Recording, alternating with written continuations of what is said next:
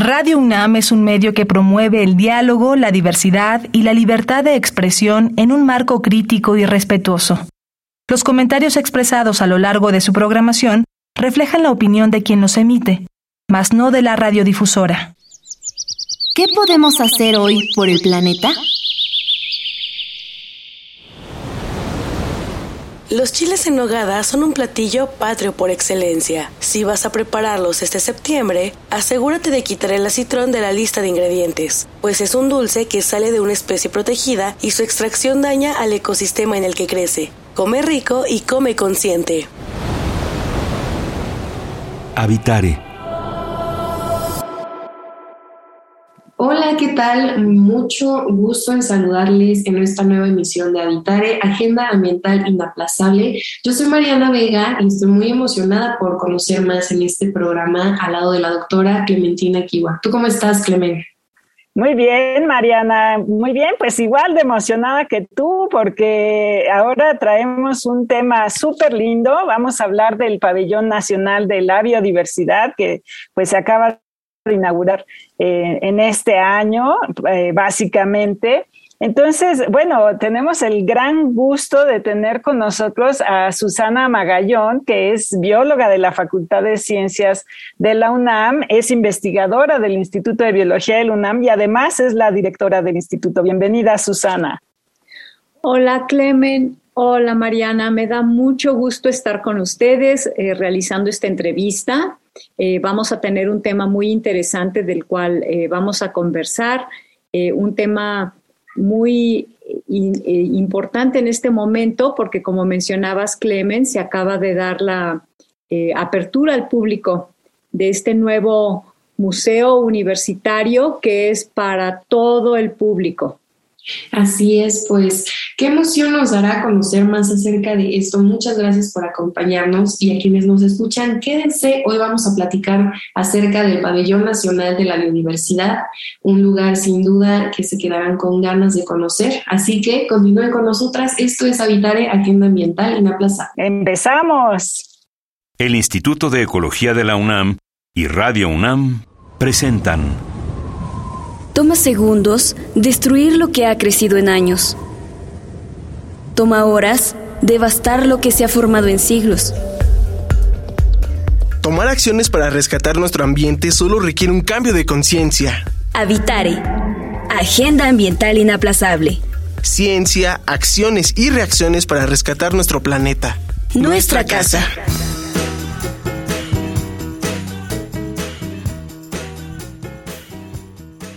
Qué gusto que continúen con nosotras. Les íbamos adelantando el tema de esta transmisión, que será conocer más acerca del Pabellón Nacional de la Biodiversidad, que estaba viendo la nota que sacó la Gaceta UNAM.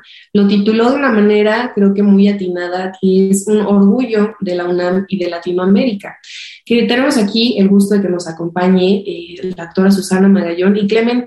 Creo que una de las primeras cosas que uno piensa con esto es que me voy a encontrar, porque hablar de la biodiversidad es hablar de todo y muchas cosas y sin duda es muy emocionante. Claro que sí. Bueno, eh, creo que una de las cosas que, que siempre están pues un poquito escondidas del ojo del público es de este trabajo eh, incansable que han hecho las biólogas y los biólogos, no solamente de nuestro país, sino pues hemos tenido eh, grandes historiadores naturales que nos han visitado y de los cuales están algunos de sus ejemplares depositados en las colecciones biológicas del Instituto de Biología. Entonces, bueno, eh, eh, este pabellón, una de las cosas que presume y luce de una manera espectacular son estas colecciones biológicas. Entonces, cuéntanos, eh, a viva voz, de tu, de tu voz, digamos, Susana, exactamente, ¿cuál es la idea original detrás de este pabellón? Claro que sí, Clemen, con mucho gusto. Quisiera compartir con ustedes y con el público que nos escucha cuál fue eh, la razón de ser, el motivo de que se pensó en hacer este nuevo museo. Y como tú ya lo mencionaste muy bien, está el hecho de que el Instituto de Biología es uno de los cerca de 35 institutos y centros de investigación científica que están en la Universidad Nacional Autónoma de México. Y este Instituto de Biología eh, es uno de los más antiguos de nuestra universidad. Eh, vamos a cumplir 100 años, ahorita tenemos nada más 93 años, y eh, desde su gestación, este instituto se creció y su, una gran parte de su razón de ser es el estudio de las plantas, los animales, los hongos, de documentar la biodiversidad de una manera sistemática, que es como la estudian eh, los biólogos, que es un sistema derivado del proceso evolutivo. Y esto lo tenemos en las colecciones biológicas nacionales. Estas colecciones biológicas nacionales son un patrimonio, por supuesto, de nuestro país, pero a nivel internacional porque documentan la diversidad eh, del planeta, eh, sobre todo del territorio de México, y nos da una gran información respecto a dónde viven diferentes organismos, cuáles son sus afinidades climáticas, por qué predominan en ciertos lugares, cómo se relacionan los unos con los otros. Y todo esto está, eh, es una colección, son diferentes colecciones de diferentes tipos de organismos. En particular, tenemos en el Instituto de Biología 11 colecciones biológicas eh, de animales mm. y además tenemos el Herbario Nacional.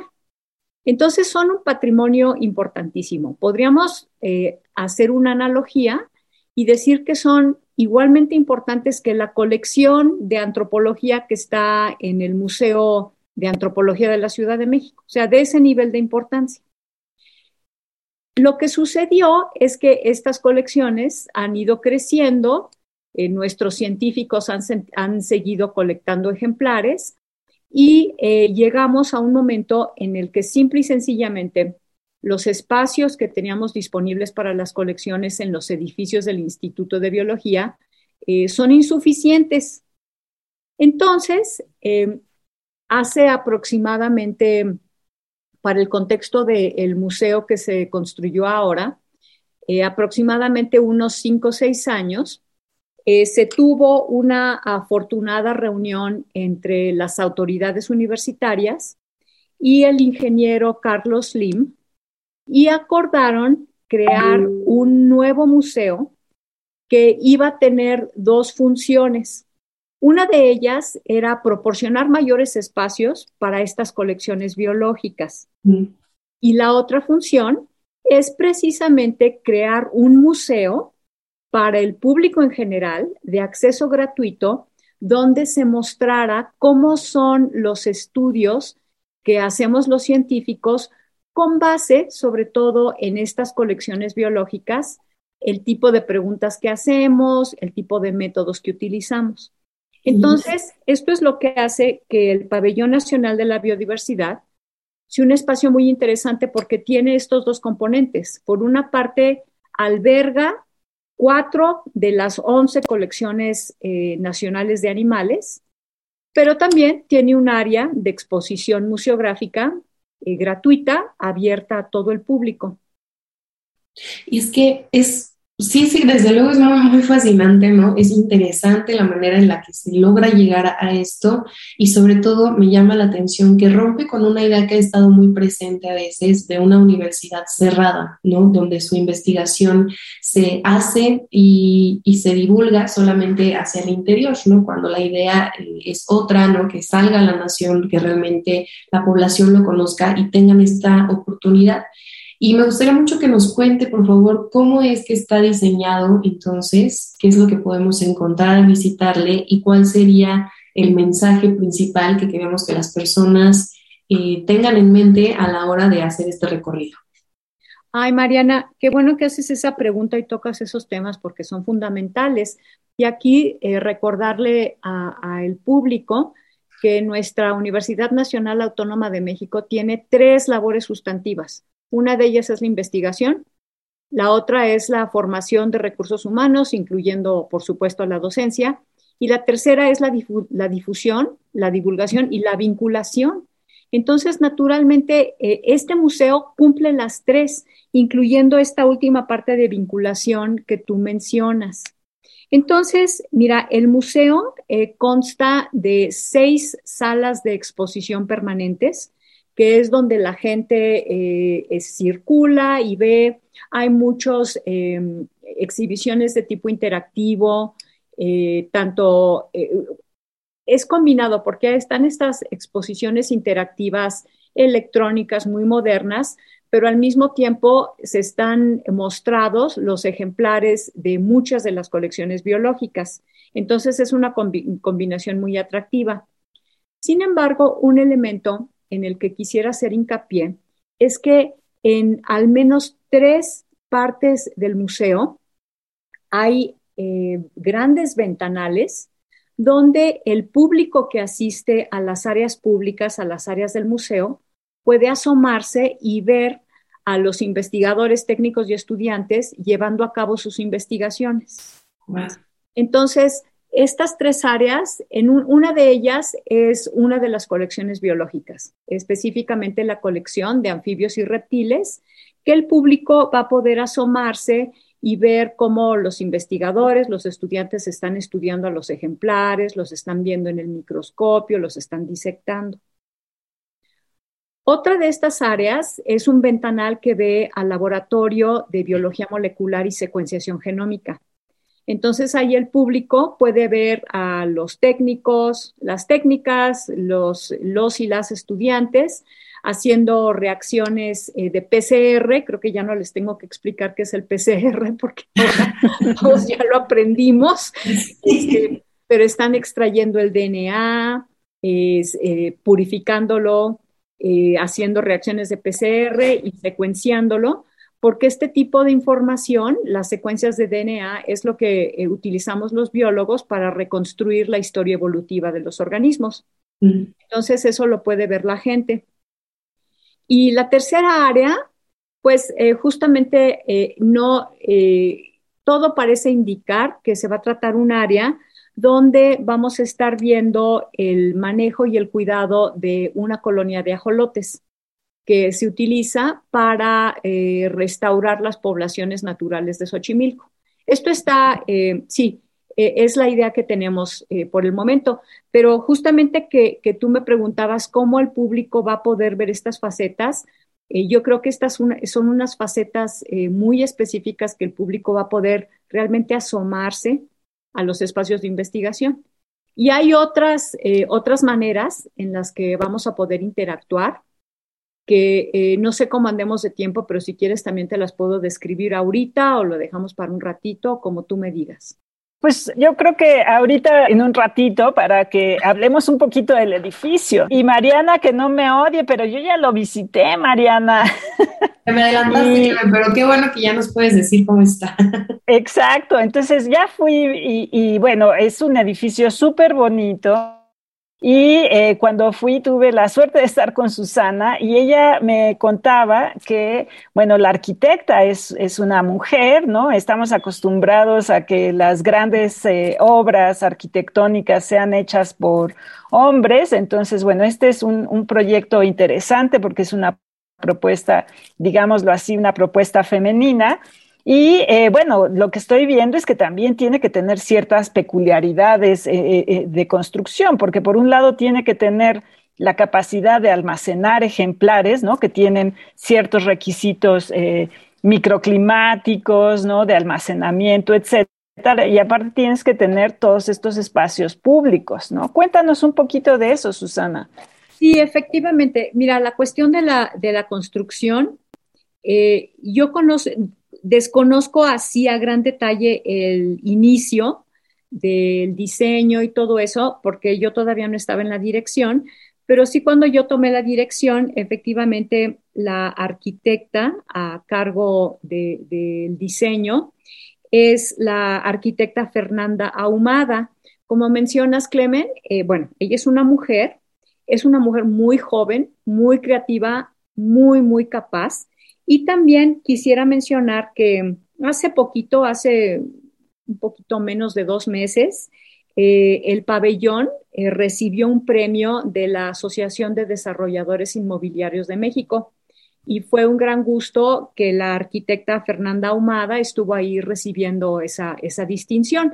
Y de hecho el pabellón eh, ganó este premio en una categoría especial porque no, no cabía en, otros, en otras categorías, ¿no? Entonces fue, fue un reconocimiento muy, muy especial, muy emotivo. Eh, y aquí, bueno, voy a citar lo que eh, Fernanda explica respecto al diseño. Es que, eh, si ustedes lo han visto, el edificio es redondo por fuera, o sea, es, un cilindro, tiene tres niveles, el nivel menos uno, el nivel cero, que está al nivel de la calle, y el nivel uno, ¿sí? Y efectivamente era necesario diferenciar las áreas de exposiciones públicas respecto a las áreas de investigación. Y la solución que encontraron arquitectónicamente es que en la periferia de este eh, círculo se encuentran las áreas de investigación, ¿sí? Y en el centro se encuentran las áreas de exposición.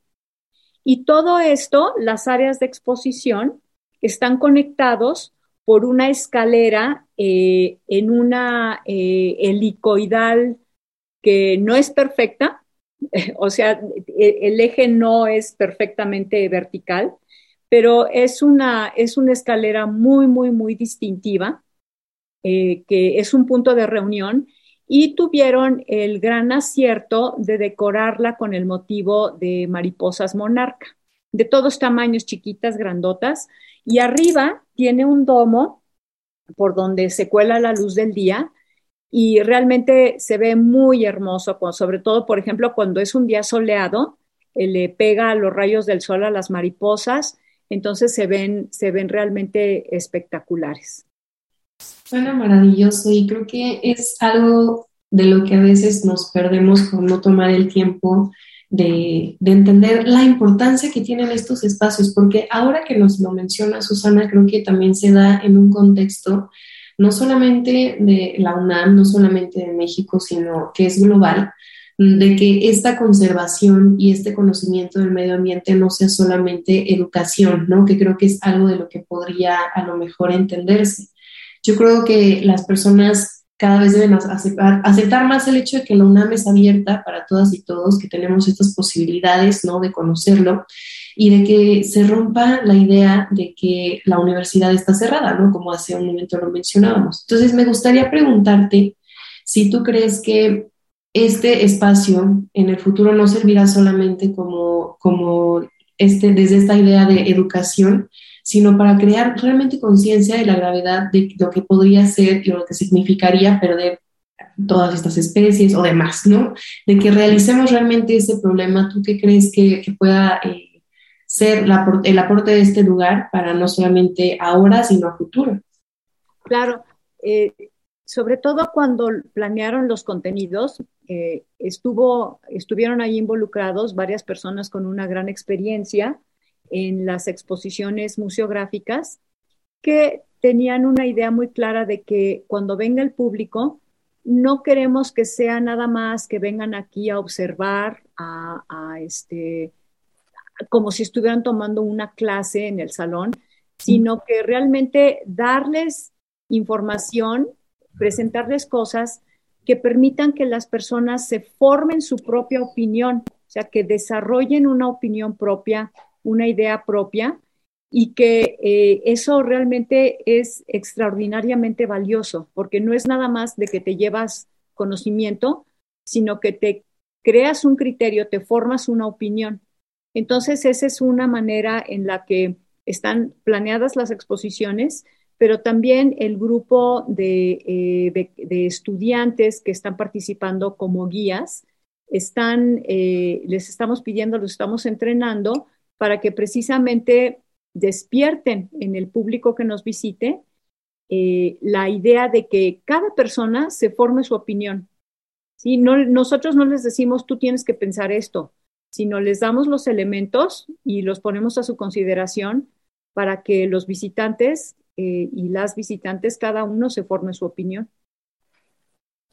Y bueno, una de las cosas que al entrar eh, es, eh, pues impactante, ¿no? Eh, que es súper lindo, es que la, la, biodiversidad está desde que entras, ¿no? O sea, tienes montones sobre todo de bichos, pero por ahí están, se cuelan algunas plantas para, para mi fortuna.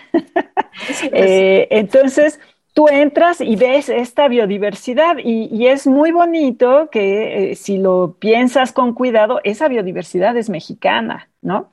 Entonces eso, eso es un mensaje, pues que, que al que el, mensaje que te recibe, ¿no? Esta biodiversidad es mexicana, es de nosotros y es de nosotros para el mundo. Y eh, bueno, eh, vi muchísima gente, ¿no? Llega mucha gente joven, familias, eh, personas de la tercera edad, ¿no? Que vienen a lo mejor eh, ellos solos, ¿no? Para, para conocer el, el, nuevo pabellón. Y, eh, pero de repente eh, pienso, ¿no? ¿Qué recomendaciones, aprovechando esta plataforma, qué recomendaciones le das a toda esta gente que está, pues ahorita ansiosa por visitarlo? Pues recomendación, pues no hay, no hay, no hay mucha específicamente, que vengan con la mente abierta, eh, en términos prácticos, sí, eh, pues eh, seguimos en épocas de pandemia, entonces es necesario que asistan con un cubrebocas. Tenemos puntos donde hay gel desinfectante en todo el museo. A la entrada se toma la temperatura.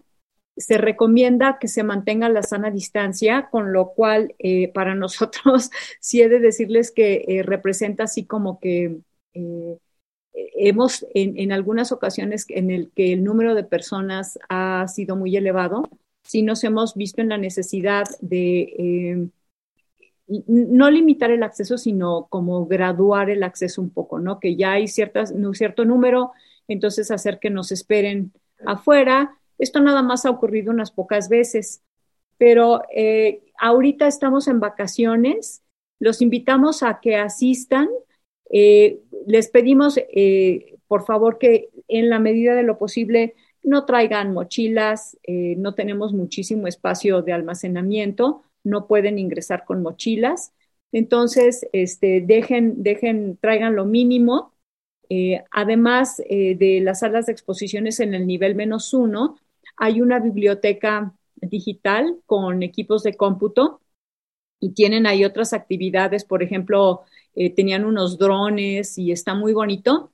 Entonces también pueden eh, bajar y sentarse. Eh, cualquier persona del público que nos visite puede tener, utilizar las computadoras, consultar cualquier tema ahí. eso está también, es otro componente muy, muy importante del pabellón. Entonces, realmente pues los estamos esperando y pues acudan, eh, vamos a recibirlos muy contentos. Sobre todo que esa invitación, la verdad, yo creo que muchas personas la van a recibir, ¿no? Eh, si quieren llegar directamente al pabellón, ¿qué indicaciones les podríamos dar en este momento, doctora, simplemente para que digan entre tal y tal lo pueden encontrar? Sí, eh, específicamente yo creo que la manera más sencilla de llegar es por el Metrobús de Avenida Insurgentes y descender en la estación del Centro Cultural Universitario. Y de ahí tienen que hacer una pequeña caminata muy agradable adentro de la ciudad universitaria hasta llegar al pabellón. Y es lo más fácil. También, eh, si quieren eh, asistir con automóvil, pues también lo pueden hacer. Eh, hay estacionamiento, pero siempre recordándoles que el, el estacionar el coche depende de la disponibilidad de espacio. Entonces es posible que eh, casi nunca ocurra, pero a veces sí se llenan los estacionamientos. Pero más que nada, eh, pues fomentar el uso de eh, medidas alternativas de transporte, no solamente el automóvil. Claro. ¿Y qué horario tiene? Es, ahorita estamos laborando de martes a domingo, de 10 de la mañana a 5 de la tarde. Perfecto, pues incluso con estas recomendaciones cerramos el habitare de hoy a quienes nos escuchan. Ojalá que se puedan eh, dar una vuelta a este pabellón. Es toda una experiencia, como bien lo comentaba la doctora, ¿no? Está eh, Pabellón Nacional de la Biodiversidad, ojalá que lo visiten, ojalá que nos comenten qué les parece.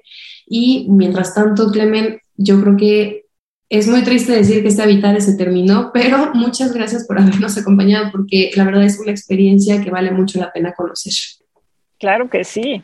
Sí, entonces, bueno, pues asómense. Yo ya, como, como les decía, yo ya lo visité y pues muchísimas gracias, Susana, por acompañarnos en esta, en esta ocasión. Pues es un placer y, les agradecemos profundamente la invitación a, mí a platicar con ustedes, eh, pero reiteramos la invitación a todo el público a que nos visiten en el pabellón. Así es, muchísimas gracias. Y bueno, si se quedaron con dudas, quieren conocer un poco más acerca de este tema, escríbanos por dónde nos pueden contactar, Clemen.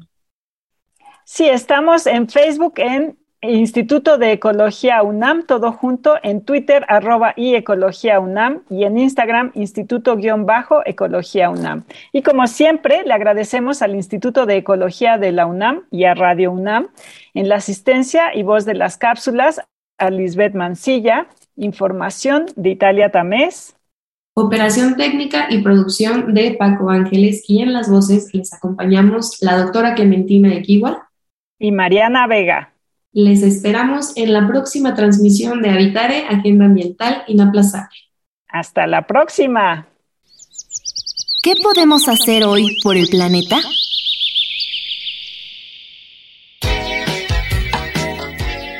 Apoya a las pequeñas productoras de miel. Compra este delicioso endulzante solo en comunidades apicultoras y evita la comercialización en grandes cadenas. Así cuidamos de las abejas y a la vez de la existencia de vida en este planeta.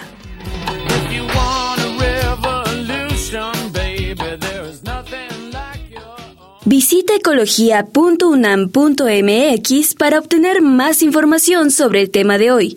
Y si quieres escuchar todas nuestras emisiones, entra a radiopodcast.unam.mx.